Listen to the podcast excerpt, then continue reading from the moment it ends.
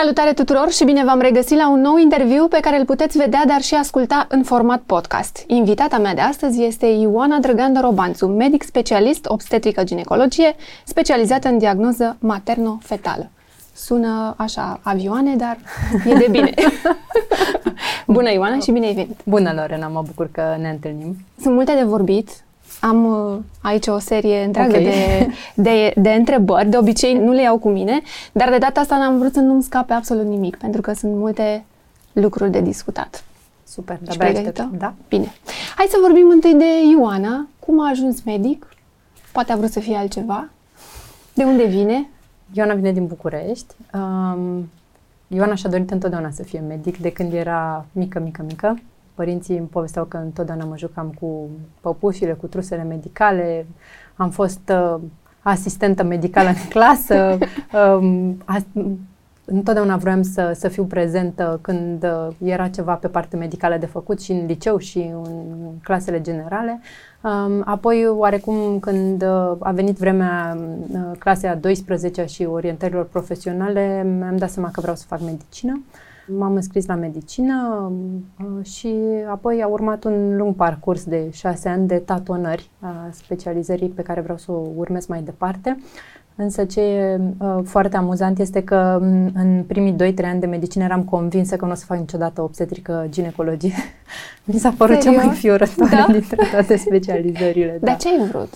În primii, ani? în primii ani vreau să mă fac uh, cardiolog. Mi se părea că o meserie din asta mai relaxantă, cu un cabinet organizat, cu pacienți programați, fără prea multă adrenalină, e mai potrivită pentru mine. Apoi am trecut prin tot felul de etape. Am vrut să fiu uh, chirurg generalist, apoi dermatolog, apoi orelist uh, și apoi m-am hotărât în ultimul an de facultate că eu vreau să, să fiu uh, ginecolog. Uh, E oarecum complicat pentru că odată ce termin facultatea de medicină, examen, urmează un examen foarte greu, examenul de rezidențiat, unde evident, uh, pe lângă faptul că e un examen național, uh, numărul de, de locuri în specializare este limitat și uh-huh. întotdeauna specializările care sunt mai căutate se dau printre primele în funcție de notele pe care le iei și a fost un pic de presiune acolo pentru că trebuia să iau o notă destul de mare ca să pot să aleg uh, specializarea Special. aceasta uh-huh. și uh, da, până la urmă... Ai... Dar vine și din familie? A f- ai, ai fost și influențată cumva din familie? Mai sunt medici? Sau nu. în zona asta nu. medicală? La nu. mine în familie nimeni nu e nimeni. medic. Nu, nu, nu. Uh, părinții mei sunt ingineri și nu. Bunicul a fost pictor, deci nu, n-am nici o de, de nicăieri. Absolut. A fost pur și simplu de la tine. A venit așa, da, brusc. Uh-huh. Îți aduce aminte în, uh, în primii ani, bineînțeles în, uh, în perioada în care trebuia să faci foarte multă practică și mergeai în foarte multe locuri, că exact cum ai spus, trebuie să treci cumva prin toate ca să-ți alegi unde îți place. La partea asta de chirurgie, știu că acolo chiar este în mod natural vezi niște lucruri. N-a fost a, a fost, fost foarte, a fost foarte șocogen. Um, mi-aduc aminte că eram în, la sfârșitul anului întâi de facultate, după ce se termină facultatea, noi cei de la medicină fiind ultimii care terminăm, terminăm oarecum sesiunea undeva la jumătatea lui iulie, urmează și o perioadă de practică de vară, pe care trebuie să o facem într-un spital clinic. Și uh, din cauza proximității am ales să fac practica de vară în primul an de facultate în maternitatea Giulești obstetrică ginecologie. Nu știu de ce m-am dus acolo, cred că din comoditate, eu fiind convinsă că nu o să fac niciodată obstetrică ginecologie.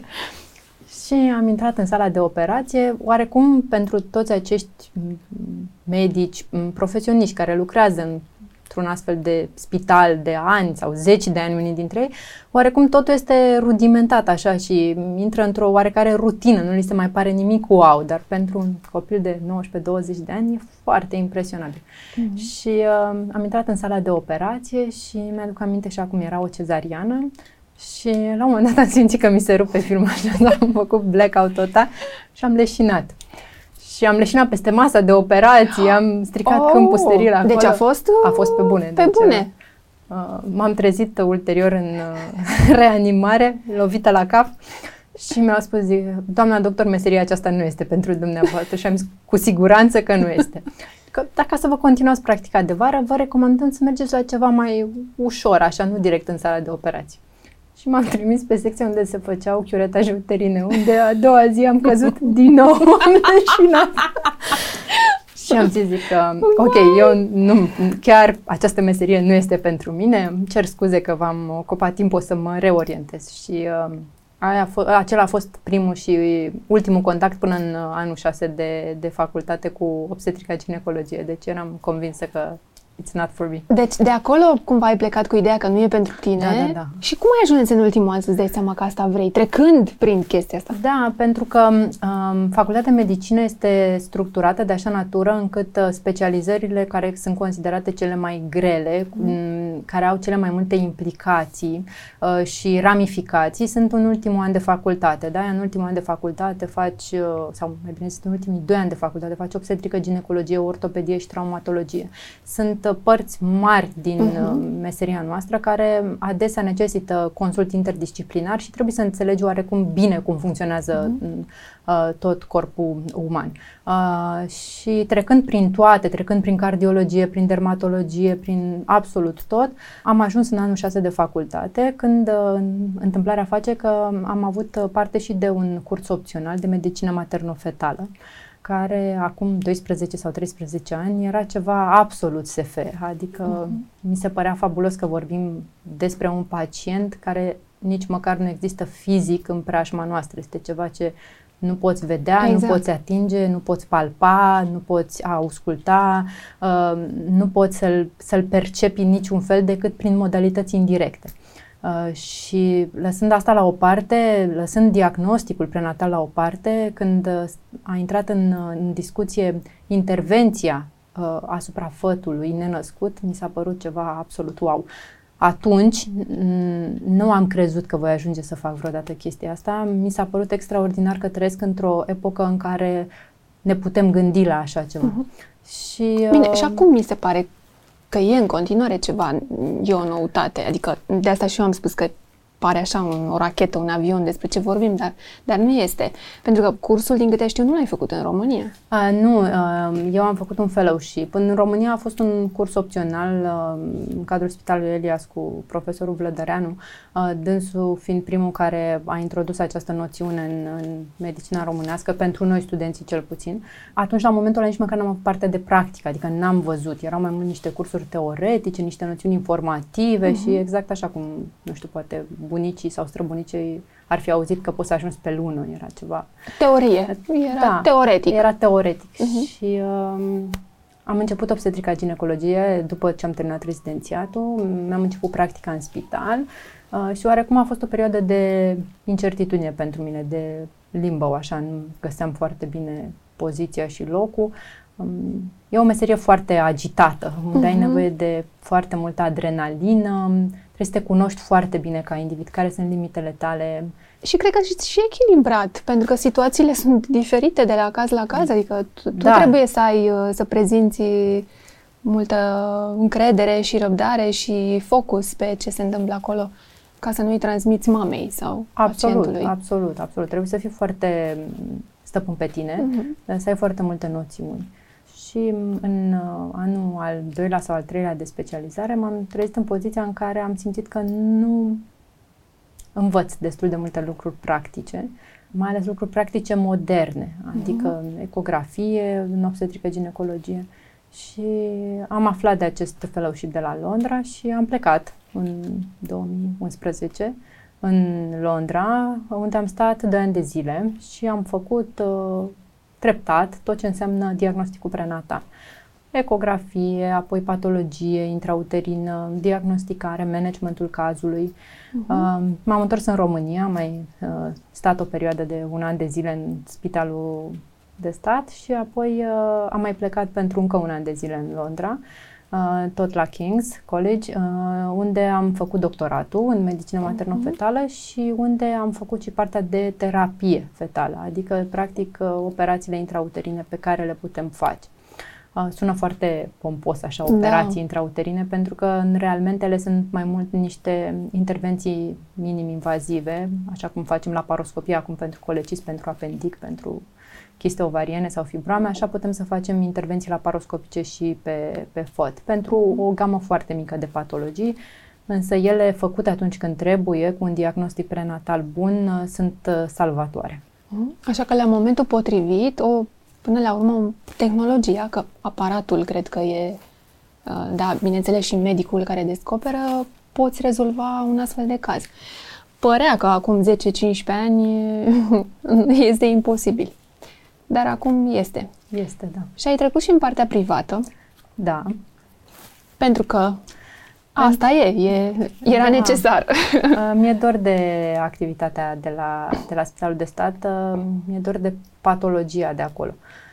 Din păcate, România este o țară a contrastelor, poate mai mult decât oriunde am fost eu, pentru că am mai făcut o parte din specializare și în Paris, și adică am avut acces la foarte multe sisteme medicale, uh-huh. de stat mă refer. În Londra am lucrat și privat, însă acolo privatul din Londra este SF și peste privatul din România, adică este e ceva altă așa. lume. Da. Cred. Um, dar uh, mi s-a părut oarecum că privatul din România se apropie cel mai mult cu sistemul pe care eu l-am învățat în, în, în Londra.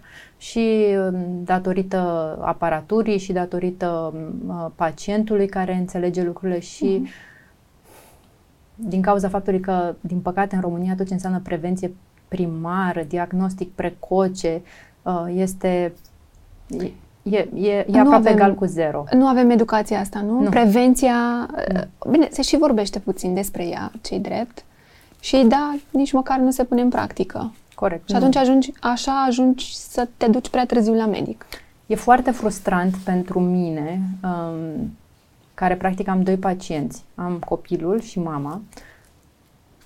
Eu, în meseria mea, interacționez cu emoțiile mamei. Eu emoțiile fătului nu am cum să le văd uh-huh. și poate că e thanks God is better că nu, nu am cum să fac chestia asta.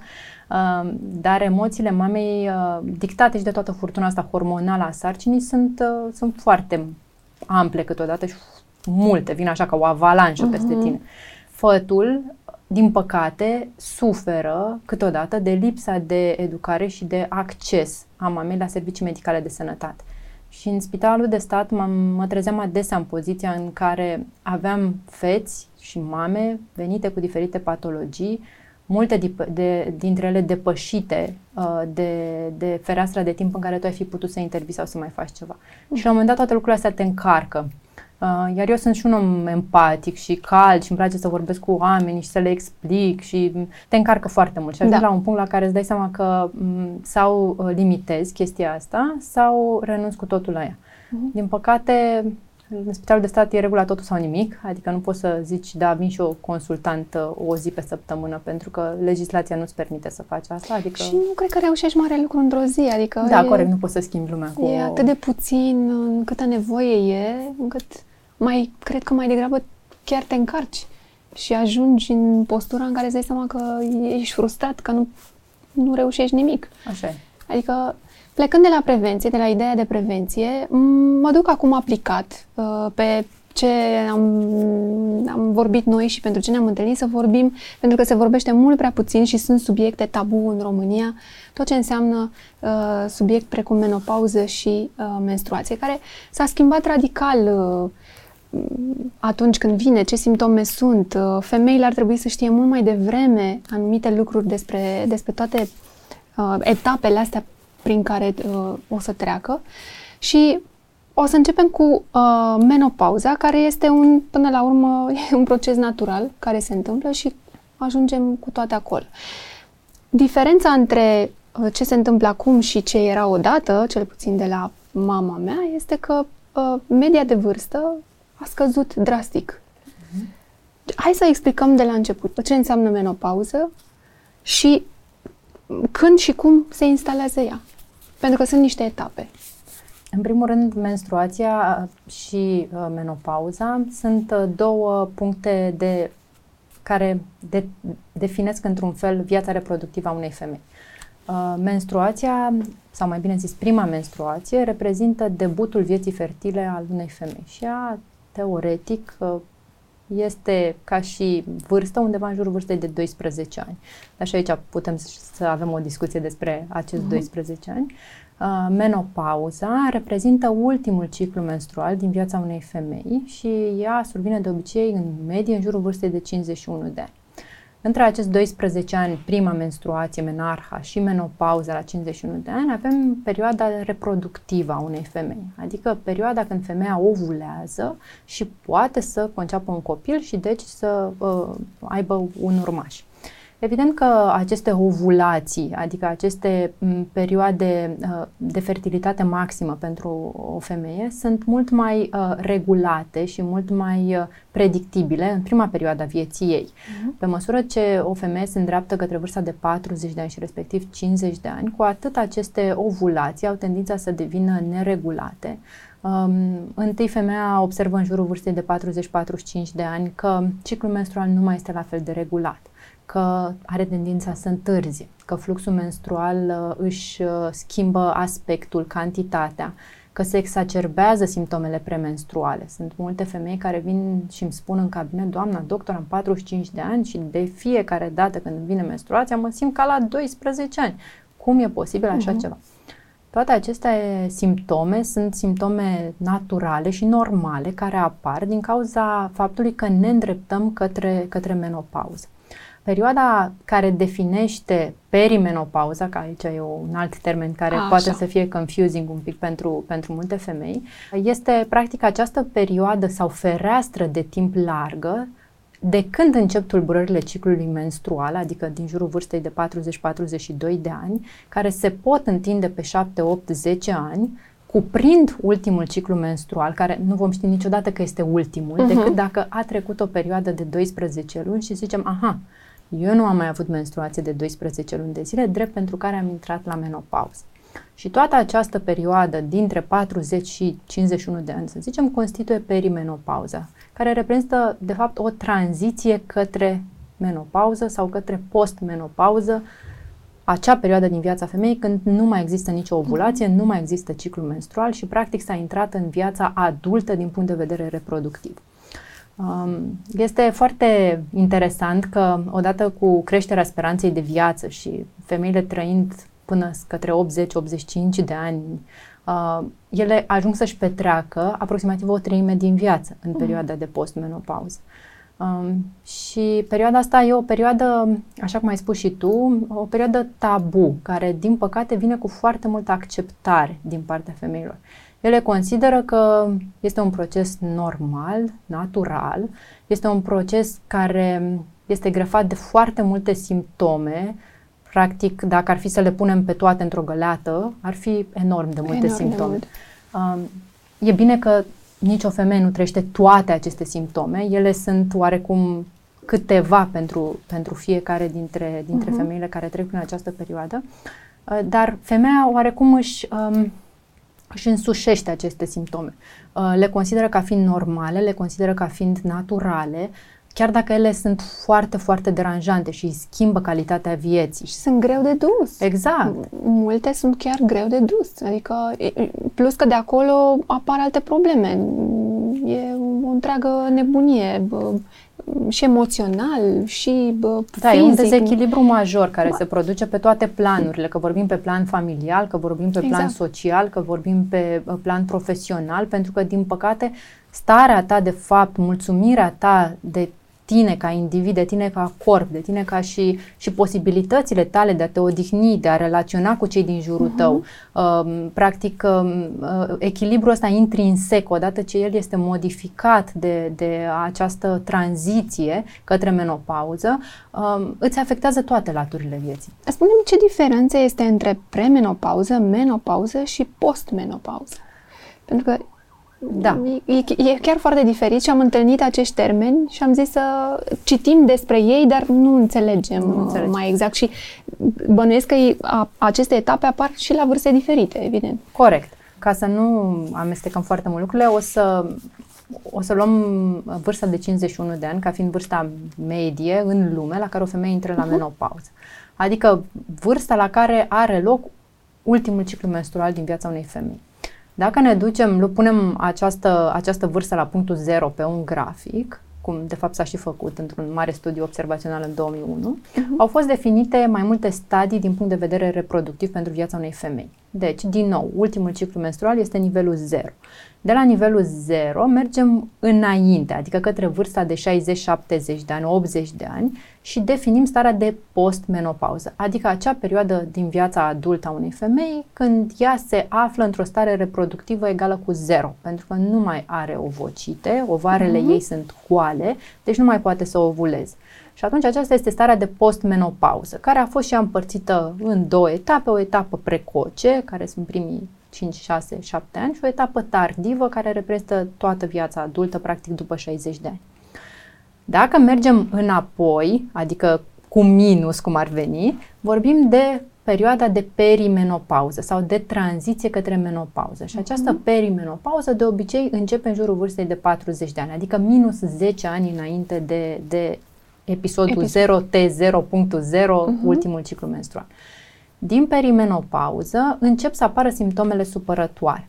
Încep să te simți altfel de cum te simțeai în tinerețe. Vorbim de simptome vasomotorii, de transpirații nocturne, mm. de insomnii, de uscăciune vaginală, de roșață, flaring ăla care apare pe față, da. așa deodată simți că ei acne. foc, acne, schimbări la nivelul tenului, nu numai tenul de pe uh-huh. față, dar to- toată, toată pielea femeii care se schimbă, modificările vulvovaginale care sunt uh, ușor de observat și foarte greu de adresat, pentru că sunt foarte puține femei care, culmea, ele se uită în oglindă, li se pare că le-au apărut riduri pe față, facem un pic de botox, bugăm un pic de acid hialuronic, ne dăm cu creme scumpe, dar uh, vorba unei prietene, sub buric nu se mai uită nimeni. N-ar trebui să fie chiar așa, da. că e tot pielea noastră și și ea este acolo să ne, să ne spună despre ce se întâmplă în corpul nostru din punct de vedere hormonal. Uh-huh. Și această perimenopauză pe care, care se întinde, așa cum, cum ți-am spus, pe o perioadă de 10 ani, are și o perioadă precoce sau inițială, unde lucrurile încep să se schimbe, dar nu atât de dramatic, și o perioadă tardivă, care se întinde între 3 și 7 ani până la menopauză, unde simptomele devin de-a dreptul supărătoare. Ce este foarte scary pentru mine ca femeie, ca ginecolog, ca mamă, ca prietenă, ca fică, este că numai 15% dintre femeile aflate la menopauză vor primi vreodată în viața lor un diagnostic de sindrom pre-menopauză. Uh-huh. Ceea ce este foarte, foarte, este foarte, foarte puțin. Poate și pentru că nu se așteaptă, sunt multe femei care nu se așteaptă ca la 40, 41, după 40 de ani să vină această etapă și să o, o suprapună cu orice altceva? Se poate să nu se aștepte, adică, da, îmi imaginez că nu se așteaptă, dar și așteptarea asta vine tot dintr-o lipsă de educație uh-huh. și lipsa asta de educație nu este doar vina lor, ci este și vina Absolut. noastră, a profesioniștilor, că um, Poate pentru multă vreme nu am considerat acest subiect un subiect important. Sunt foarte multe studii recente uh, care arată cât de debilitantă este pentru o femeie această modificare a nivelului hormonal din corpul ei. Pentru că femeia este dictată în mare de trei hormoni importanți. Estrogenul, progesteronul și hormonii de tip masculin. Pentru că și noi, femeile, avem un hormon de tip masculin care ne ajută cu foarte multe aspecte din viața noastră.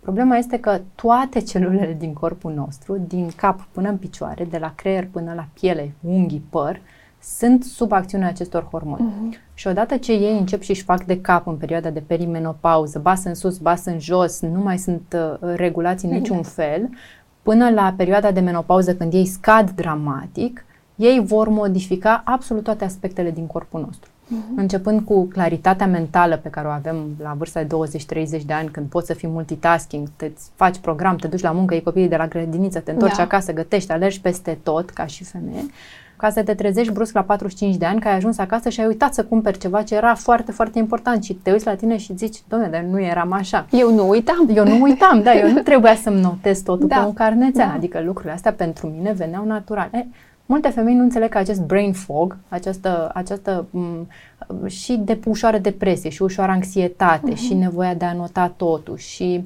uh, uitarea unor lucruri care până acum îți erau naturale și uh, pierderea abilității de multitasking, toate aceste simptome intră sub egida uh, încetășării date de faptul că creierul se atrofiază în lipsă de, de, de mhm. estrogen. Așadar, exact cum spuneam, lucrurile s-au schimbat e, se întâmplă mult mai devreme anumite procese, naturale de altfel, da. dar se întâmplă mult mai devreme și ar trebui, cred că primul lucru pe care trebuie să-l facem atunci când simți că corpul tău reacționează altfel sau se întâmplă ceva cu el, să ne ducem la medic, să mergem la medic și să intrăm de fapt în acea prevenție de care discutam, Corect. ca să afli ce trebuie să faci și cum trebuie să faci ca să-ți fie mai ușor până la urmă. Corect. Deci e, e foarte simplu. Acum există și un, uh, să zic așa, un tot citim peste tot că mai sunt și sfaturi date pe internet și am găsit că uh, anticoncepționalele ar fi, să zicem, un... Uh, Panaceu. Da, un ajutor pentru a prelungi cumva uh, perioada aceasta. E sănătos, nu e sănătos? Uite, um, întâmplător, mi se pare că în ultimile luni de zile, e, cel puțin în mediul online din, din România, există foarte multă informație despre anticoncepționale și foarte multă informație împotriva anticoncepționalelor. Uh-huh. Um, în ultimii ani avem cu toții tendința de a duce o viață mai clean, însă cred că câteodată ne uităm acolo unde nu e cazul. Uh, și nu înțelegem că clean nu înseamnă neapărat să iei anticoncepționale sau să nu le iei dacă ai o indicație medicală pentru asta. Dar ca să-ți răspund la întrebare, ce cauți pe internet despre menopauză și să-l tratezi simptomatic cu anticoncepționale, într-o anumită măsură este adevărat. Pentru că anticoncepționalele ce fac? Anticoncepționalele sunt niște pastile care au un pic de estrogen și un pic de progesteron în ele cuplate, astfel încât să-i dea corpului tău suficient estrogen și progesteron cât să te simți femeie în continuare, însă ele au și rol contraceptiv pentru că inhibă ovulația, deci nu poți să rămâi însărcinat. Nu dăm anticoncepționale uh-huh. ca să prevenim uh, toate efectele secundare ale menopauzei și nu dăm anticoncepționale în postmenopauză. Însă dăm și ar trebui să dăm uh, terapie de substituție hormonală. Uh-huh. Și aici există foarte multă, foarte multă informație. Din păcate, sunt foarte puțini medici care știu să cearnă această informație medicală și știu să uh, decidă ce fel de medicație de substituție hormonală are nevoie fiecare femeie. Pentru că ce ți se potrivește ție, poate nu mi se potrivește mie. Corect. Și mai ales când vorbim de menopauză, este foarte important ca fiecare femeie să aibă parte de un assessment, de o evaluare personalizată. Mm-hmm. Înseamnă, contează foarte mult uh, tot ce înseamnă antecedentele personale ale femeii, ce fel de operații, ce fel de probleme medicale ai, care sunt medicamentele pe care tu le iei în fiecare zi. Spunem despre mama ta, cum a fost mm-hmm. ea, spunem despre bunica, despre sora ta. Um, hai să te cântăresc, hai să-ți măsor înălțimea, hai să văd, uh, ai obezitate abdominală, nu ai. Care sunt factorii tăi de risc pe mai departe în viață? Și nu în ultimul rând, care e wishlist-ul tău? Adică ce îți dorești tu, ce te supără pe tine? Că uh-huh. poate pe tine, Lorena, te supără că ai bufeuri și insomnii. Poate pe prietena ta o supără uscăciunea vaginală și scăderea libidoului. Sunt lucruri despre care ar trebui să vorbim foarte deschis. Uh-huh. Și pentru asta ar trebui să în primul rând, să existe medici care să aibă deschiderea să poartă aceste discuții cu femeile într-un cadru organizat, unde o consultație despre menopauză ar trebui poate să dureze jumătate de oră, 45 de minute, o oră. Sigur. Și poate nevoile tale se schimbă. Cele de anul ăsta, uh-huh. când am hotărât împreună o terapie de substituție hormonală, vor diferi față de cele de peste 2-3 ani de zile. Uh-huh. Da, deci pe de o parte medicul care ar trebui să fie dispus să poarte această discuție și pe de altă parte femeile care ar trebui să își recunoască o parte din aceste simptome și să vină să ceară ajutor. Uh-huh. Și cu toate astea insist la uh, acest, uh, mă rog, soluție, ajutor da. de anticoncepționale. Pe termen lung, totuși nu devine prea mult? Da, deci asta spunem, că nu dăm anticoncepționale uh, la femeile aflate în menopauză niciodată, pentru că anticoncepționalele în marea lor majoritate conțin estrogen, uh-huh. așa cum ți-ar spus, dar conțin și progesteron. Progesteronul din anticoncepționale nu este un progesteron natural, este un progestativ, adică este un uh-huh. progesteron de sinteză, uh-huh. care din păcate vine după el cu o serie de efecte secundare. Și așa cum dacă ne luăm și probabil că marea majoritate a femeilor au luat în viața anticoncepționale și deschid leaflet-ul și citesc acolo riscul de, de reacții da, da, adverse, da, da, da, se sperie. Și ele sunt adevărate. Pentru că aceste progestative, acest progesteron de sinteză poate să producă o serie de reacții adverse, cum ar fi riscul de tromboză, adică să faci cheaguri de sânge în picioare. Cheagurile acestea de sânge din, din picioare pot să ascensioneze la cap, să faci un accident vascular cerebral, la inimă să faci un infarct miocardic acut, în plămâni să faci un mhm. trombembolism pulmonar. Da, pot să crească riscul de cancer de sân și atunci multe femei sunt speriate de acest aspect. Poate să crească riscul de cancer ovarian. La fel, multe femei sunt speriate de acest aspect. Da, putem să dăm femeilor uh-huh. în menopauză și perimenopauză hormoni, dar nu anticoncepționale. Nu anticoncepționale. Mă întorc un pic la simptome, pentru că le-am enumerat cumva mai devreme, că sunt multiple și evidente de la un caz la altul. Um, insomnii, acne, da, um, aceste bufeuri, uh, sunt tot felul. Acum, pe seama acestora, Există și riscul să apară complicații, adică am, iarăși, am citit că poate apărea cancerul la sân, că tot am menționat, sau uh, osteoporoză, sau apar, se suprapun. Odată ce intri în uh, perioada asta, din toate aceste simptome, rămâi cumva sau te duci cumva și într-o complicație. O parte din ce ai enumerat tu sunt simptome, o parte sunt uh, boli, boli. Uh-huh. cum ar fi cancerul de sân. Acum, dacă ar fi să vorbim despre simptomele de uh, menopauză, o parte dintre ele sunt simptome care vor apărea în prima perioadă, în perioada de perimenopauză, cum sunt aceste simptome vasomotorii, le spunem noi. Adică bufeurile, transpirațiile nocturne, insomniile, roșața aceasta care ți apare pe, pe piele, uh, modificarea tegumentelor și o altă parte de simptome care apar mai târziu, mai târziu, adică când estrogenul deja este în cantitate foarte, foarte scăzută. Și aici apar foarte mult simptomele vulvovaginale, adică modificarea tot ce înseamnă perineu. Vorbim de uh, incontinența urinară, de uh-huh. uh, infecții urinare repetate, de uscăciune vaginală, contact sexual dureros, scăderea libidoului, durerea la contact sexual și așa mai departe. Uh, pe lângă aceste simptome, faptul că femeia își pierde protecția estrogenică, adică își pierde rolul benefic pe care estrogenul are în viața ei, o predispune la o serie de complicații. Complicații osoase, cum ai menționat, osteoporoză, pentru că estrogenul acționează la nivelul osului prin mai multe mecanisme.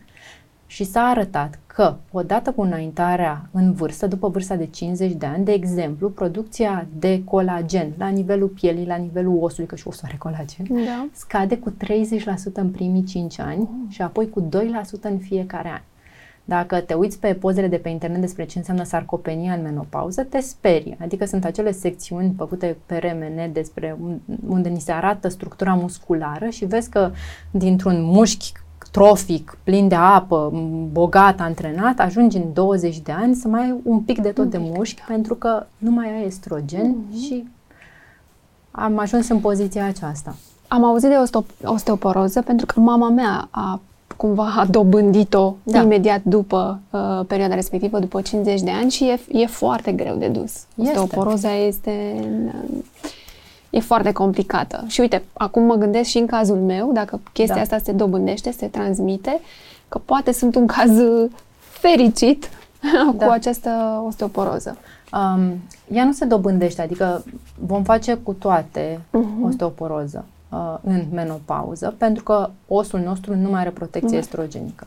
Uh, de-aia vorbim de prevenție, pentru că uh-huh. dacă noi venim și dăm un supliment de estrogen, de progesteron, cât să menținem niște nivele bune, astfel încât să protejăm osul de această variație a hormonilor estrogenici în perimenopauză și menopauza precoce, atunci vom proteja aceste femei de riscul de osteoporoză. Și, de fapt, nu osteoporoza e problema, cât fracturile Fractur. care pot să apară din cauza osteoporozei. Așa. Fractura de șold, care este ceva absolut îngrozitor.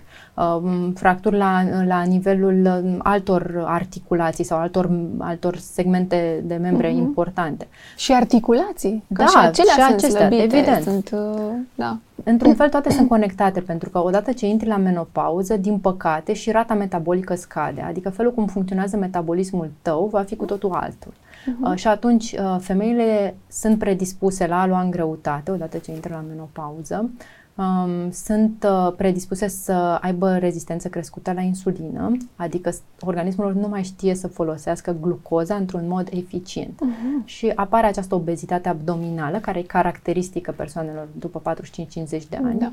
Odată cu creșterea stratului adipos pe abdomen, ne încadrăm către și ne ducem către sindromul metabolic, care vine cu toată pleioada de afecțiuni, dislipidemie, adică creșterea colesterolului, a trigliceridelor din sânge, care sunt niște molecule care, din păcate, ne fac foarte mult rău la nivelul tuturor vaselor noastre de sânge. Ne predispune la boli cardiovasculare, la diabet zaharat. Diabet, exact. Și odată ce avem câte un pic din toate, din păcate, calitatea vieții noastre și comorbiditățile uh-huh. vin tăvălug. Da, la pachet. La pachet, e, totodată, sunt... pentru că le se potențează unele pe altele. Exact.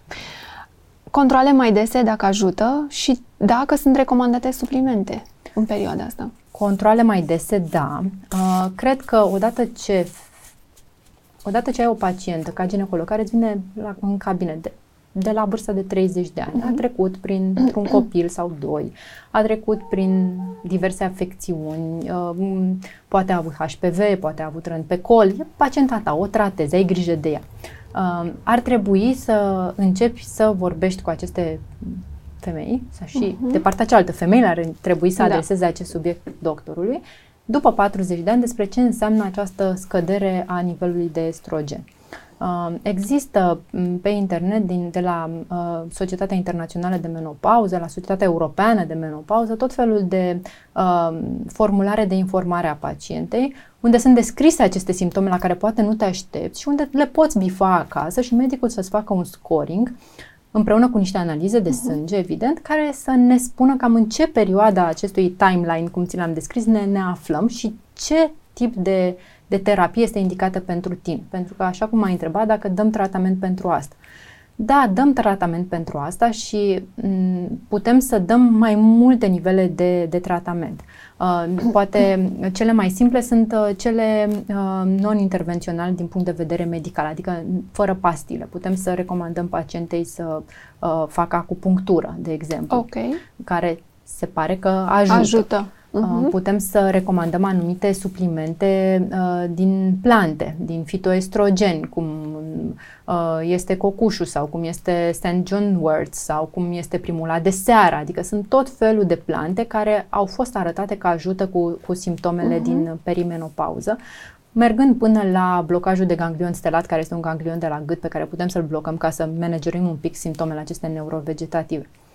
A doua linie de tratament ar fi medicamente care nu sunt hormoni, dar te ajută cu simptomele, cum ar fi, de exemplu, medicamentele antidepresive pe bază uh-huh. de serotonină, care ele manageruiesc oarecum simptomele, dar în realitate nimic nu va avea o eficacitate mai bună decât un tratament hormonal bine gândit în contextul personal al da. fiecarei da, femei. Da, corect.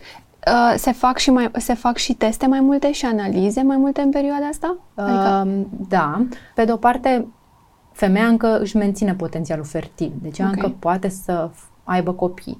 Uh, acest subiect trebuie adresat și trebuie discutat pentru că sunt multe femei care și decid să-și amâne uh, uh-huh. planningul familial până către vârsta de 40 de ani. Și atunci când mm, îți vine o femeie în cabinet care vrea să scape oarecum de aceste simptome supărătoare, trebuie să știi dacă îi adresezi sau nu îi adresezi uh, uh, întrebarea de, de contracepție. Pentru că dacă vorbim și de contracepție, evident că trebuie să mai facem și alte analize și uh-huh. uh, alte, uh-huh. alte planuri pe viitor. Exercițiile fizice. O, da. Ajută? Um, regulat, bineînțeles. Asta din când este în cuvântul când. cheie. Acesta este regulat. cuvântul cheie. Regulat. Um, am fost de unul la un congres internațional unde toate aceste aspecte de menopauză au fost dezbătute și a venit și uh, prezentarea cea mai așteptată de toată lumea, lifestyle in menopause, ce facem cu stilul nostru de viață în menopauză. Dacă funcționează sau nu ceva, mm. ca să nu luăm hormoni, pentru că toată lumea este speriată, nu vreau să iau hormoni. Și a venit un profesor din America, ne-a prezentat uh, toate aspectele pro Concluzia a fost, da, dieta mediteraneană este perfectă, cea mai bună, scade inflamația, scade dislipidemia, nu mai facem diabet, nu mai facem boli cardiometabolice, suntem perfecți, nu mai ne îngrășăm. Exercițiu fizic, excelent, exercițiu fizic. La sfârșit, concluzia a fost, de ce nu facem toți asta? Pentru că problema este că este foarte greu să convingi omul să fie constant în aceste intervenție. E cel mai greu să da, fii pentru constant. că cheia succesului este constanța. Când vorbim de lifestyle modifications, cel mai important este să fii constant cu ceea ce faci. Pentru că degeaba faci două săptămâni uh-huh. și după aia nu faci nimic, două luni de zile. Exact. Adică facem acest yo-yo care a fost dovedit de foarte multe ori că mai mult îți face rău decât să-ți facă uh-huh. bine. Uh-huh. Deci da, dacă ești un om interesant de un stil de viață sănătos, începe cu ce pui în farfurie exact. și ce faci în fiecare zi pentru și, tine. Practic îți prelungești uh, speranța de viață. Speranța de viață, Absolut. exact. Prin, nu numai în acest, uh, uh, vorbind de subiectul ăsta, în orice faci mai departe și la vârsta la care vrei să ajungi. Știi, îți pui așa un... Uh, undeva într-un colț. Vreau să ajung la 95. Ok. Uite, asta e o altă discuție foarte interesantă, pentru că nu e vorba neapărat, target, cel puțin pentru mine, Ioana, targetul nu este vârsta, ci este calitatea cu care ajung acolo. Exact. Um, e o carte foarte bine scrisă, foarte, mi-a place foarte mult și am recitit-o uh, a lui David Sinclair Lifespan, nu știu dacă ai citit-o. Am auzit de ea, dar n-am citit-o. Uh, în care el este un profesor din Statele Unite ale Americii, foarte intrigat de tot ce înseamnă procesul de îmbătrânire și uh, unde îți prezintă tot felul de lifestyle modifications, cum să-ți modifici stilul de viață, ce mișcare să faci, ce suplimente să iei, să trăiești. Concluzia este că nu ne dorim să trăim până la 100 de ani, da. dar îmi doresc ca la 75 de ani să trăiesc ca la 45 uh-huh. de ani. Să mă simt bine. Da, să da. pot să fac lucruri independent, exact. nu să iau în fiecare zi 20 de pastile. Asta e pentru tensiune, asta e pentru diabet, asta e pentru așa și ultimii 10 ani de zile să mi petrec într-un pat de spital cu fractură de șold, nu uh-huh. mai aud, eventual nu văd cu un ochi exact. și adică that's not life. Uh-huh. Uh, și da, uh, aceste early interventions, că de fapt sunt intervenții care încep pe la jumătatea vieții tale sau dacă nu și mai devreme ar trebui să le, ca să-ți intre cu adevărat. Da da. în corp, uh, pot, pot să schimbe foarte mult. Bine, aici discuția se duce uh, clar în zona de uh, calitatea vieții, de cum trăiești, pentru că dacă te duci în America, ai văzut că sunt foarte mulți care la 80-90 de ani, eu am văzut, merg la sală. Mm-hmm. Ei merg la sală. Și nu ca să facă, nu știu, tumbe sau da, mai știu da. eu ce, nu. Pur și simplu să meargă pe, un, pe o bandă, într-un ritm uh, destul constant. de, da, constant pentru un anumit timp și după aceea să facă un pic de stretching. Dar chestia aia o face zilnic. Da. Că de fapt, exact cum am spus, aia este, ăla este cheia, aia e cheia succesului. Absolut. Nu că s-a dus și a făcut. Și au 90 de ani și sunt foarte vii. Nu știu cum să zic. Da. Sunt foarte vii. Adică asta e diferența între între noi, da, mă rog, hai să nu zic noi românii, noi în Europa, poftim, nu de acolo. Poate mai sunt și în Europa care fac treaba asta. Însă, dacă observi, cel puțin la noi, în momentul în care intre la pensie, că acolo mai e un cârlig, știi, în momentul în care a intrat la pensie, pare că s-a sfârșit totul. Eu cred că lucrurile sunt sfârșite este, dinainte de evenimentul Sau dinainte. Ăsta. Am vrut să fiu optimistă. Da, dar nu, de cred la că atunci pensie, e declicul, adică cred da, că atunci se rupe Am terminat, da. sunt bătrân acum. Dar stai, că mai sunt 20-30 de ani mm-hmm. pe care ți poți petrece foarte frumos, făcând Absolut. chestii poate pe care n-ai apucat să le faci.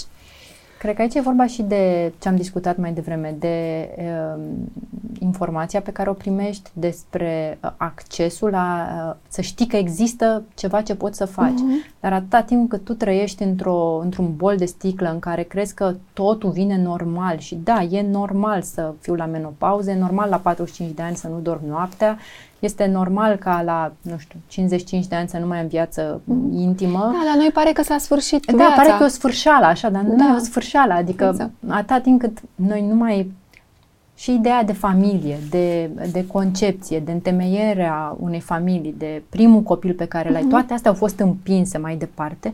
Din păcate, noi nu avem niciun mecanism momentan în care să păcălim corpul și să-i spunem, știi, tu nu o să intri la menopauză la 51 de ani, că dacă mama ta a făcut copil la 20 de ani și a intrat uh-huh. la mhm. menopauză la 47, tu faci copil la 40, deci intri la menopauză la 60. Hai, ia de la mine în plus 10 ani de zile. It doesn't work da, like that. Că corect. coșurile noastre cu ovocit, ovarele noastre uh-huh. sunt așa și sunt dictate să funcționeze în felul acesta de mii și mii de ani. Uh-huh. Nu o să se schimbe nimic doar pentru că noi am decis să ne amânăm exact. întemeierea unei familii mai târziu. Dar cu aceeași inteligență cu care acum știm să facem fertilizare in vitro, să ne conservăm ovocitele, să ne conservăm embrionii, să facem o groază de lucruri pentru conservarea fertilității, ar trebui la fel să ne gândim și să ne conservăm integritatea noastră ca și corp prin tot felul de mecanisme care cu siguranță găsim ceva ce ni se potrivește. Mm-hmm. Important este să mergem să cerem ajutor.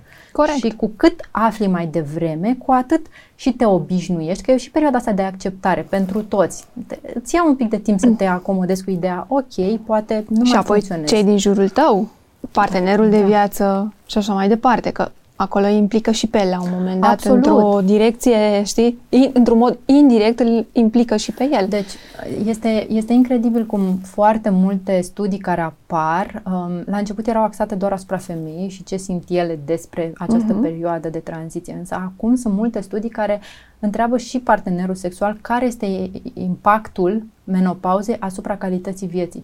Și a, am rămas extraordinar de surprinsă cât de mulți bărbați într-un cuplu stabil cu femei aflate în menopauză sunt deconștienți de transformările prin care femeia trece și cât de multă inhibiție există și în corpul lor, uh-huh. în mhm. mintea lor, din cauza uh-huh. faptului că ei din start știu că actul sexual nu mai reprezintă aceeași plăcere și aceeași dorință pentru partenera de cuplu. Și e trist, că nu înseamnă că dacă nu mai am menstruație, nu mai pot să da. mai am o viață exact, uh, sexuală exact, exact. activă.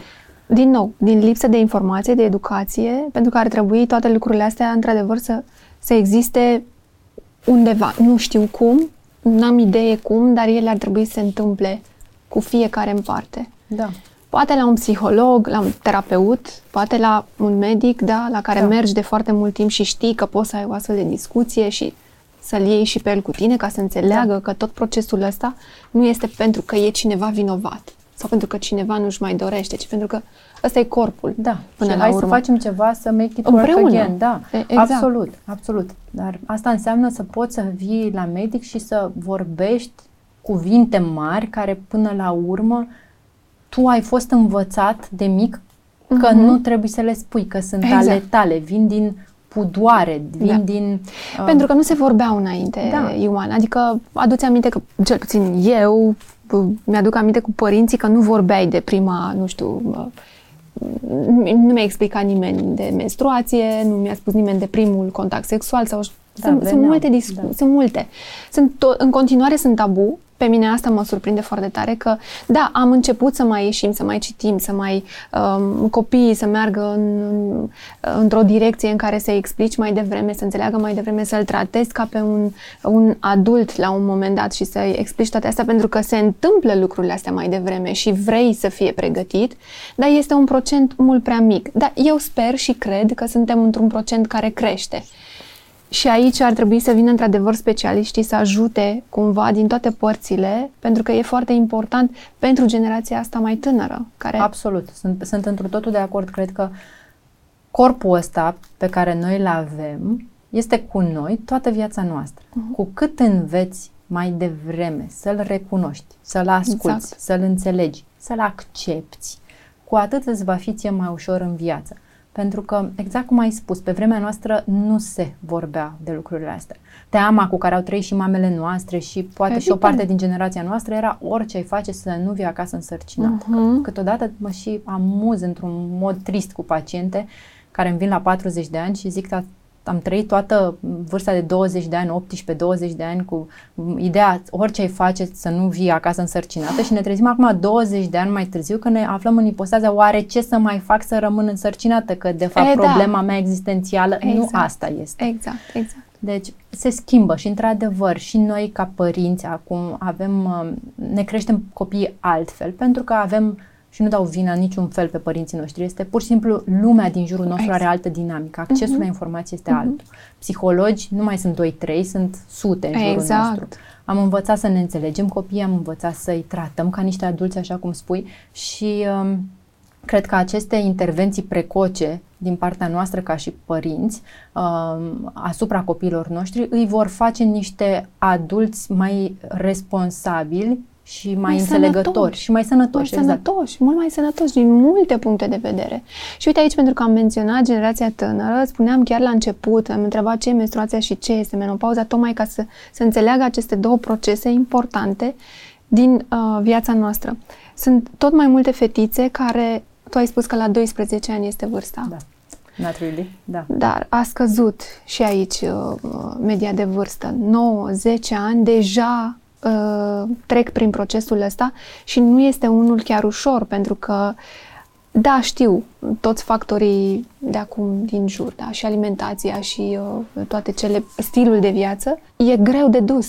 E, e foarte abundent, este foarte dureros, lucruri pe care la noi nu a fost așa. Procesul nu a fost așa. Și știu că se întâmplă, am o fetiță care are 10 ani jumate și mă aștept oricând da.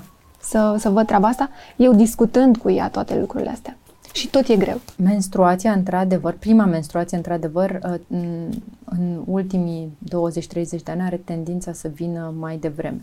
Uh, mă uitam de unul spre niște statistici și am rămas surprinsă să aflu că, de exemplu, în anii 1800-1850, media de vârstă pentru prima menstruație era 17 ani.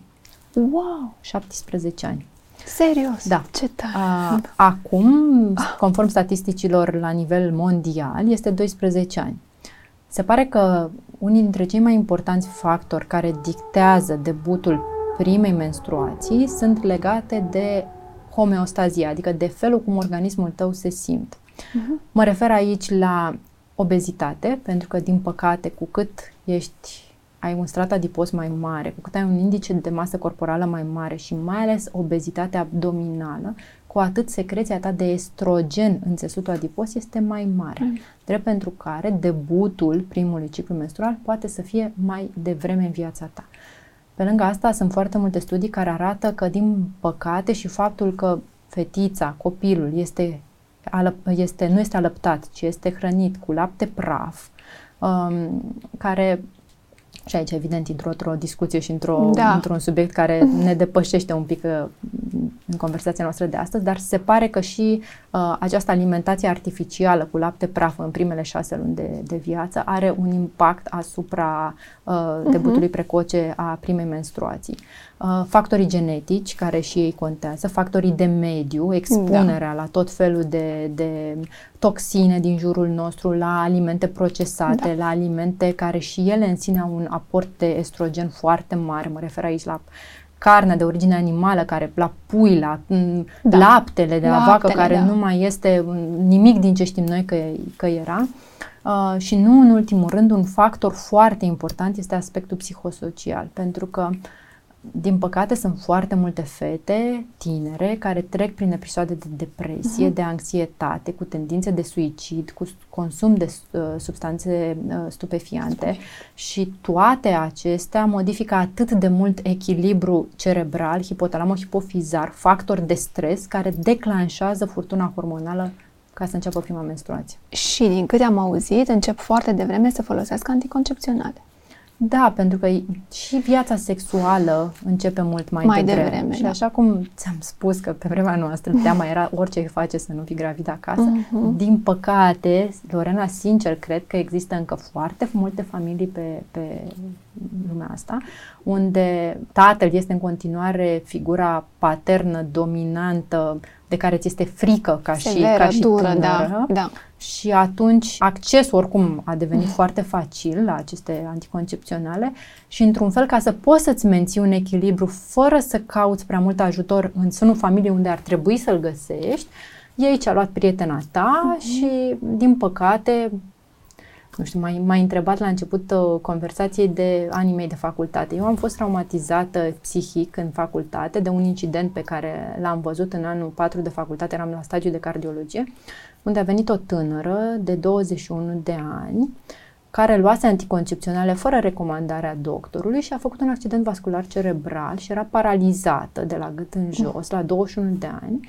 pentru că ea nu știa că este purtătoarea unei mutații de trombofilie. Asta wow. o predispunea din start să facă cheavuri de sânge și ar fi avut contraindicație pentru administrarea de anticoncepțional.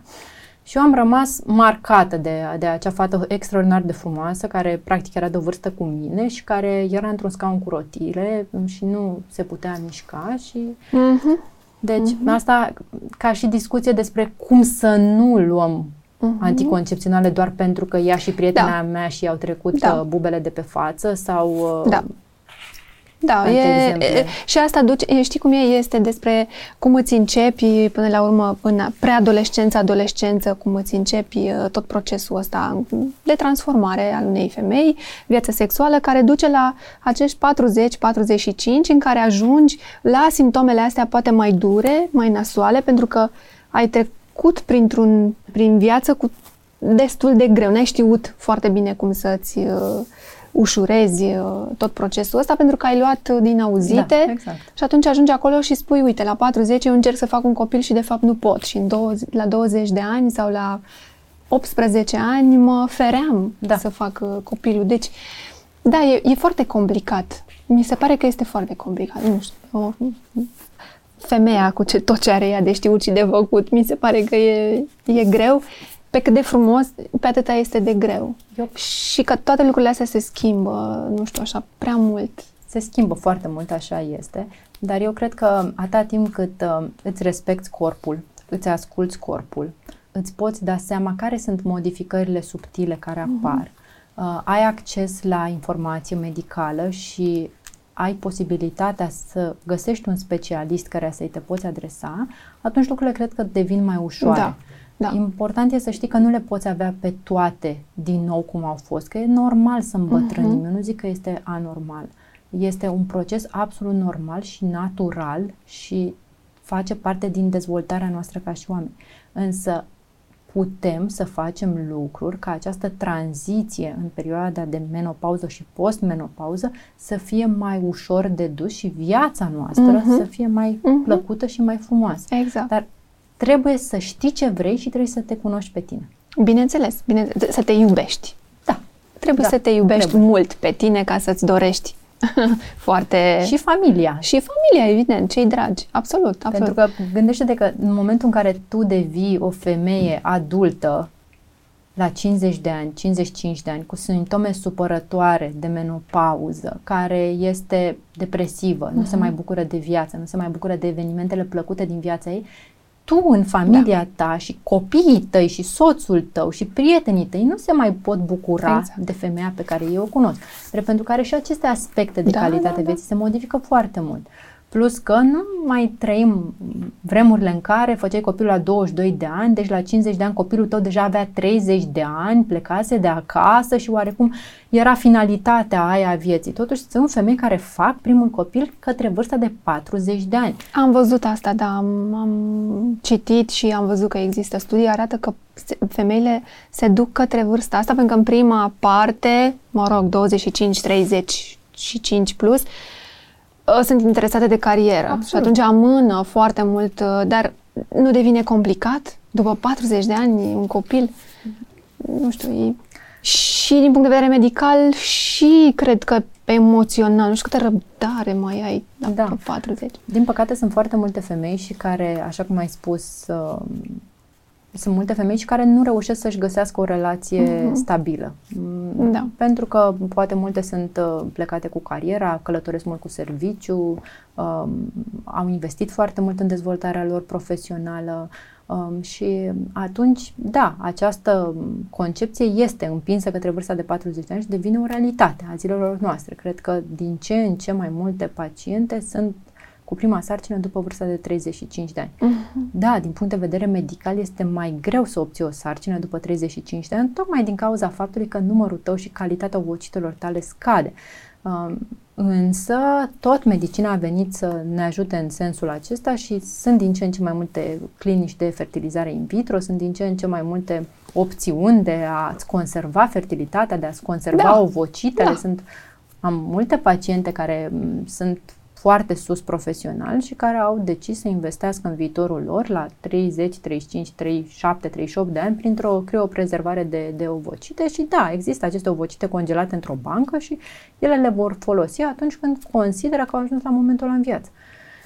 Sunt total de acord. Și sunt de acord cu chestia asta. Dacă într-adevăr te interesează ca prima parte a vieții. a vieții, să te intereseze cariera și să te poziționezi din punct de vedere financiar până la urmă, că îți dorești după aceea o viață mult mai ușoară. Sunt de acord cu toate lucrurile astea, cu tot ce vine nou, cu tot ce este nou mm, din punct de vedere tehnologie și, mă rog, evoluție, că stai să te gândești că îți, uh, îți faci chestia asta ca să ai mai târziu să poți să faci treaba asta. Pare așa din viitor, știi? Da. Și că e, mamă, deci... Da, le pun într-o bancă. Da, le pun într-o bancă și peste 5 ani mă duc și mi-au da, de acolo copilul. Vreau, vreau știi? Mi-au copilul de acolo da. și pare așa că e... Da, asta e viitorul până la urmă. Corect. Da. Încerc să mă duc un pic, am citit și despre un uh, uh, sindromul ochiului uscat. Da. Am înțeles că e ceva destul da. de Afectează cam 70% Afectează. din uh, femeile aflate la vârsta menopauzei. Uh, se manifestă prin senzația de uscăciune intensă la nivelul ochiului, cu prurit, adică cu senzația uh-huh. de mâncărime Uh, și este datorată secreției reduse de, de estrogen, care nu mai produce la nivelul ochiului uh, secreția lacrimară și secreția glandelor din ochi uh-huh. într-o cantitate suficientă încât ochiul să-și mențină această umiditate care îl face să, să, să funcționeze da. optim. Tenul apoi și bineînțeles că și din punct de vedere emoțional se întâmplă multe, sunt multe schimbări. Da. Uh, tenul suferă foarte multe modificări în perioada menopauzei. Um, multe femei se plâng de o roșață excesivă, care ține și de acest sindrom vasomotor cu vazodilatația prin, prin variațiile astea foarte multe ale, ale estrogenului. Multe femei, din păcate, se luptă din nou cu acnea, pe care au avut-o în adolescență, reapare la, da. la vârsta menopauzei și aici este tot din cauza deficitului de estrogen și de unei imbalanțe cu hormonii masculini, testosteronul. Apar ridurile, foarte mult, pielea lăsată și mai mult decât asta este și senzația aceea de piele uscată, care se uh-huh. produce prin lipsa retenției de apă, pentru că, așa cum ți-am spus, scade foarte mult uh, producția de colagen, iar colagenul este o moleculă uh, da. hidrofilă, da? Și atunci uh, colagenul e menit să, să, să țină apa în piele și să o mențină trofică și, și întinsă și sănătoasă. Uh-huh. De, că tot auzim de la 40 de ani încolo, scade colagenul, scade colagenul, da. mănâncă, bea apă, dă cu crema asta, da. fă asta, mă rog, tot ce poți să faci ca să mai ții colagenul da, pe acolo pe loc. Acum merg un pic pe, cumva, partea asta mai cu întrebările, um, așa, care cred eu că cam astea sunt cumva din partea femeilor, dacă mai sunt alte întrebări, bineînțeles că le vom găsi în comentarii. Sunt foarte multe lucruri de făcut, sunt foarte multe lucruri de întrebat. Uh, este important ca atunci când descoperim ceva să mergem și să întrebăm. Însă, care sunt recomandările cele mai firești cumva pe care le poți face, face ca să-ți ușurezi? Vorbim aici de alimentație, cum ai spus, iată, cea mediteraneană ar fi cea mai uh, indicată și cea mai uh, uh, sănătoasă, sportul fizic, da, uh, exercițiile fizice regulate, uh, un somn bun, cred mm. că, da, odihna, cred că contează și asta, și cumva să-ți îmbrățișezi schimbările nu știu. da, le îmbrățișez până la un punct. Știi până la un punct. Până la un, de la un punct încolo ele devin foarte supărătoare. Cred că pașii ar fi următorii. Um, femeile după vârsta de 40-43 de ani ar trebui să uh, își continue vizitele la medicul ginecolog uh, cu ritmicitatea uzuală uh-huh. de o mhm. dată pe an, unde să facă consultul uzual, examen Babeș Papa Nicolau, examenul de secreți. Uh, Totodată, după vârsta de 40 de ani, trebuie făcut și un screening mamografic mm. pentru uh, patologia aceasta a sânului, care, din păcate, are o frecvență de vârstă foarte mare, o incidență foarte mare după, după vârsta de 40 de ani. Um, și cu ocazia acestor vizite la medicul ginecolog ar trebui făcută o anamneză, adică un dosar al pacientei în care să aflăm despre istoricul ei uh-huh. personal, despre istoricul familial, despre evoluția ei ca și corp, ca stil de viață, preferințe alimentare, preferințe de sport, dorința sau, din contră, dorința de a evita o sarcină um, și în tot acest context context să vorbim despre factorii de risc și despre când credem noi ca profesionist că s-ar put, ar putea începe această perioadă de perimenopauză. Uh-huh. Și în funcție de ce își dorește și pacienta, care sunt simptomele cele mai supărătoare, să-i propunem o schemă terapeutică. O schemă terapeutică care, așa cum ți-am spus, poate să fie de la ceva foarte light până la ceva care a fost demonstrat medical că funcționează cel mai bine, și anume substituția hormonală în menopauză, adică ce cocktail de hormoni, în ce doze și în ce mod de administrare îi dăm acestei femei ca ea să se simtă bine uh-huh. cu corpul ei. Bine pentru 45 de ani, nu bine ca la 20 de ani. Corect. Că nu mai avem cum să Corect. facem lucrul ăsta. Da? Corect. Dar putem să facem să fie bine. E, tu ești un om foarte empatic. Evident că ai, ți-au trecut prin mână foarte multe cazuri de toate felurile. Te încarci cu toate lucrurile astea? Sau știi să le lași un pic deoparte? Uh, mă, mă încărcam foarte mult cu ele. Le aduceam acasă pe toate. Uh-huh. Până am avut copii, până am avut primul copil, de fapt. Și atunci a fost prima mea ciocnire de această realitate în care copilul îți preia tot ce simți. Și n-am crezut foarte multă vreme în povestea asta. Am zis că astea sunt fabule, nu e adevărat. Ci copilul meu e un individ, nu are cum să-mi preia mie din încărcătura mea emoțională. Și am constatat că în momentul în care am învățat să uh, managerez toți acești factori de stres, făcând mișcare sau uh, meditând sau uh, citind o carte sau făcând ceva ce mă face să mă detensionez înainte să ajung acasă, lucrurile s-au îmbunătățit. Mm-hmm. Și atunci uh, am învățat oarecum să le las la ușă, să le iau din nou când plec, dar uh, în principiu să zic că de vreo 3-4 ani încoace nu mai le car chiar pe toate Nu acasă. le mai iei pe toate acasă, nu? Da. Ai numărat copii cu care cu te mândrești cu toți copiii pe care i-ai adus pe lume? Nu am numărat, dar cred că sunt câteva mii, să știi, adică da, da. da. N-ai fost curioasă să-i nu. numeri? Nu. N-am, uh, chestia asta ah. cu collecting-ul nu mă caracterizează uh-huh. și atunci uh, prefer să am un sentiment despre mine general. Pentru că toți suntem oameni, toți avem greșelile noastre, da. punctele noastre forte, puncte mai puțin bune Uh, n-am făcut niciodată treaba asta. Mă gândeam astăzi venind spre tine că am mai dat interviuri, am mai vorbit uh, live, dar uh, nu m-am uitat niciodată la ce am vorbit și ce am făcut. Și stăteam și mă gândeam în mașină dacă o să mă uit vreodată la interviul ăsta. La acesta o să te uiți. Da, sper. Îți garantez. Dar este și vreun caz care te-a, totuși ți-a rămas, nu știu, poate chiar un copil care a fost poate greu adus pe lume și a fost ceva mai special? Îți rămân totuși niște cazuri în Îmi minte? rămân, da, da, da. Îți, îți rămân, îți rămân cazuri în minte. Chiar, na, astăzi, la cabinet, înainte să vin la tine aici, am avut o pacientă care este la, la a patra sarcină cu mine. Uh, din păcate, la a cincea, scuză-mă, din păcate primele trei sarcini uh, copiii au avut uh, niște probleme majore de sănătate, uh, niște malformații care nu au mai fost descrise până mm. acum, uh, unde am făcut echipă cu medicul genetician cu care lucrez și am aflat întâmplător că această mămică este purtătoarea unei mutații care nu a mai fost descrisă până acum, care wow. poate să-i afecteze jumătate din toți copiii băieți pe care îi face mm. și care a ajuns să aibă un băiat sănătos cu, cu mine, am născut, mm. da, va face patru ani în curând și care Acum este din nou însărcinată și trecem din nou prin tot acest uh, dute vino despre cum o să fie această sarcină, dacă o să fie bine sau nu. Uh-huh. Și sunt oameni pe care ți-i vei aminti o lungă perioadă din viață. Știi cum îi cheamă da, și da, știi da, cum da. îi cheamă pe vei, copiii lor. Și... Îi revezi după, uite, 2, 3, 5 da. ani, 10 ani sau o să-l vezi la 18 ani și da. să, îți aduce aminte cât de complicat a fost cu el. Da, ce, sunt, sunt, sunt cazuri de care tragi și câteodată tragi și este bine, câteodată, din da, păcate, da, din păcate nu. nu. Exact. Um, ce faci în timpul liber? Crezi de copii. Da. Uh, în timpul liber pentru mine uh, îmi place foarte mult să fac sport. Am făcut sport o perioadă lungă din viața uh-huh. mea. Acum, na, că mai îmbătrânit. Uh, Ei, nu zi așa. nu zi. Am trecut prin tot felul de etape, știi, Lorena. Eram genul de persoană care tot sportul trebuia să fie pe acțiune maximă, așa, să fie... Cunosc hardcore, să fie greu de tot, simt de acolo că am dat tot ce am putut din mine. Acum sunt așa mai, mai, mai light, adică mm-hmm. am experimentat mult și yoga și meditație, acum fac pilates, îmi place mm-hmm. foarte mult și mă...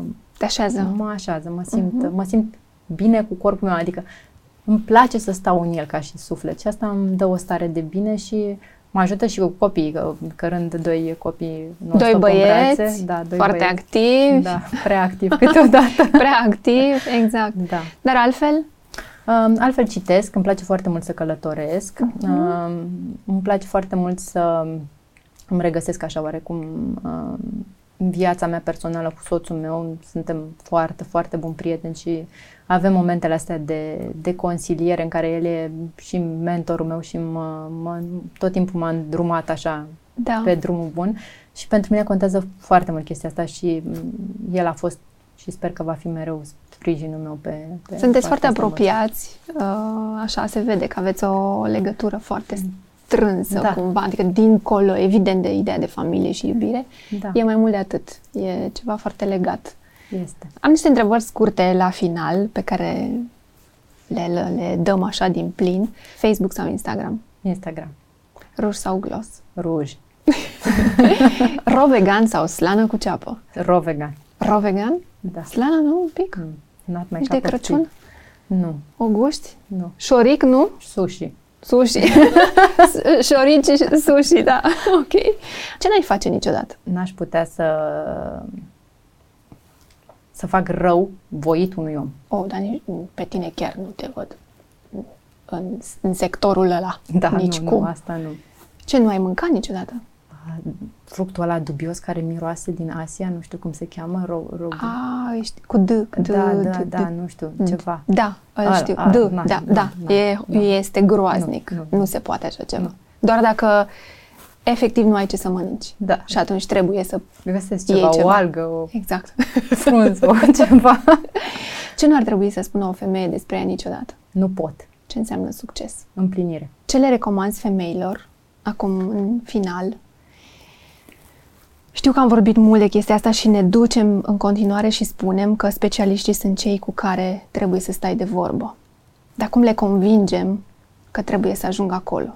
Că mai e, mai e și pasul ăsta. Este exact ca la, știi, că se fac tot felul de campanii uh, pentru uh, cancer la sân, da? avem luna octombrie, luna roz, pentru tot felul de chestii, pentru ten, pentru... Sunt atât de multe în care toată lumea vorbește despre... Exterior. Da, exterior, foarte mult exterior, puțin interior, dar uite, începem să vorbim. Cum le convingem să meargă la specialiști? De orice fel este el. În primul rând... Trebuie să dea de greu mm, ca să ajungă acolo? Nu ar trebui să dea de greu, ar trebui să înțeleagă mm, toată populația, nu doar femeile, că o fundație sănătoasă poate să clădească 100 de etaje deasupra uh-huh. și cu cât fundația ta este mai bună, cu atât vei merge mai departe în viață sănătos. Și orice afecțiune care apare, fie ea minoră sau majoră, ar trebui adresată cât mai repede și nu lăsată să mocnească acolo cu tendința că o să treacă. Pentru că e ca la mașină sau ca la mașina de spălat sau la orice altă uh-huh. mașinărie în jurul uh-huh. tău. Dacă ți s-a aprins un bec pe bord și nu te duci să vezi despre ce e vorba, când te vei duce în final, vei constata că sursa problemelor tare care acum au devenit majore pot să fie acea mică problemă pe care tu nu ai adresat-o la început. Da. Și atunci eu cred că trebuie toate femeile, că despre ele vorbim astăzi, să-și facă timp o dată pe an, nu mai mult, să meargă o oră din viața lor să vorbească despre ele ca și uh-huh. femeie, ca și organism, ca și mamă, ca și soție, ca și iubită, ca și amantă, ca ce vrei tu, despre sănătatea lor. Sănătatea lor endocrinologică, ginecologică, da. din toate punctele de vedere. Pentru că făcând asta, așa cum ai timp să te duci odată la patru săptămâni să te vopsești, să exact. îți faci botox odată la șase luni. Manicura, să, pedicură, exact, pensat. Pentru că le faci doar pentru că asta ved, văd cei uh. din jurul tău, pentru că asta crezi tu acum că văd cei din jurul tău. Dar este important să înțelegi că anii trec și dacă nu faci ceva ca să te educi, să acționezi cât de devreme uh-huh. se poate, tu vei ajunge în timp ca oricât de frumos e pe din afară bradul, pe dinăuntru nu o să fie bine. Corect. Și cred că este foarte importantă și relația pe care o ai cu medicul tău, oriunde te duci, la, cel mai des la care mergi. Da. da? Până la urmă, este importantă relația asta? Da, este o chimie, chiar cred chestia asta. Eu, uite, eu sunt genul de medic care niciodată, dar niciodată în viața mea nu m-am supărat, am alți colegi care se supără, dacă am avut paciente care au mers cu mine până la un punct și după aceea s-au reorientat. Pentru că eu chiar cred că trebuie să existe o chimie în relația aceasta, că este o relație da. între doi oameni, că este o relație profesională, corect, dar tot relație este. Așa cum îți alegi oamenii cu care stai la masă, îți alegi oamenii cu care pleci uh-huh. în vacanță, tu ca pacient îți alegi și medicul în funcție de ce îți place la acel medic. Da. Că empatic, că poate îți dorești un medic care să fie mult mai tranșant, poate îți dorești un medic care să facă glume cu tine, să râdă și să-ți expună, modurile, să-ți expună datele într-un mod plastic, pe înțelesul tău. Poate vrei cineva care să-ți spună doar date uh-huh. din carte. Poate vrei cineva să-ți răspundă 24 din 24 la telefon. Este important ca tu să știi ce-ți dorești și să-ți alegi de acel acord. medic cu care tu relaționezi. Da, cred foarte tare în uh, chestia asta pentru că mi se pare că și medicii pe care ți-i alegi, știi, e ca la terapeut sau e ca la preot. Da, exact, de ce nu? Da. Unde te duci cu o inimă deschisă în care poți să discuți și să întrebi orice, fără jenă, fără Corect. rușine, fără să te ascunzi și să ți se pare că mai bine nu întreb că parcă nu sună bine da. cum să fac așa cum să ceva. Fac asta? Da, cum să deci așa contează ceva? foarte tare, într-adevăr, medicul să fie deschis, da? Și tu să ai curajul ăsta să întrebi absolut tot ce trece prin minte. Mi se pare că e foarte important. Da. Foarte important. Cred și în puterea uh, medicilor care poate să vină la oaltă și să facă campanii de astfel de prevenții, de discuții și de uh, lucruri foarte importante uh, mă aștept la chestia asta să se întâmple și în perioada super. următoare. Știu că ești implicat acolo, că îți dorești ceva în sensul ăsta și abia aștept să se deschidă cumva și subiectele astea mai mult decât cele care prezintă poate mai mult marketing decât uh, discuție sinceră, fără să fie tabu. Da. Să nu mai spunem că este totul tabu, că nu mai este. Mi se pare că nu mai e nimic tabu. Așa e, așa ar trebui să fie. Așa ar trebui puțin. să fie. Da. Dacă tot avem această deschidere către tot ce e nou și uh, să le luăm, adică să discutăm și tot ce ne trece prin minte. Îți mulțumesc că ai venit. Eu îți mulțumesc, o plăcere. A fost o discuție foarte bună. Uh, poate că în comentarii o să avem uh, și încercăm să le răspundem. Mă mai gândesc să mai facem o discuție de genul ăsta pe alte subiecte, pe alte probleme, pentru că sunt și altele și, bineînțeles, să fii uh, invitata noastră. Cu mare drag. Uh, mulțumim că ne-ați urmărit, nu uitați de like, share și subscribe și ne vedem data viitoare cu un alt invitat.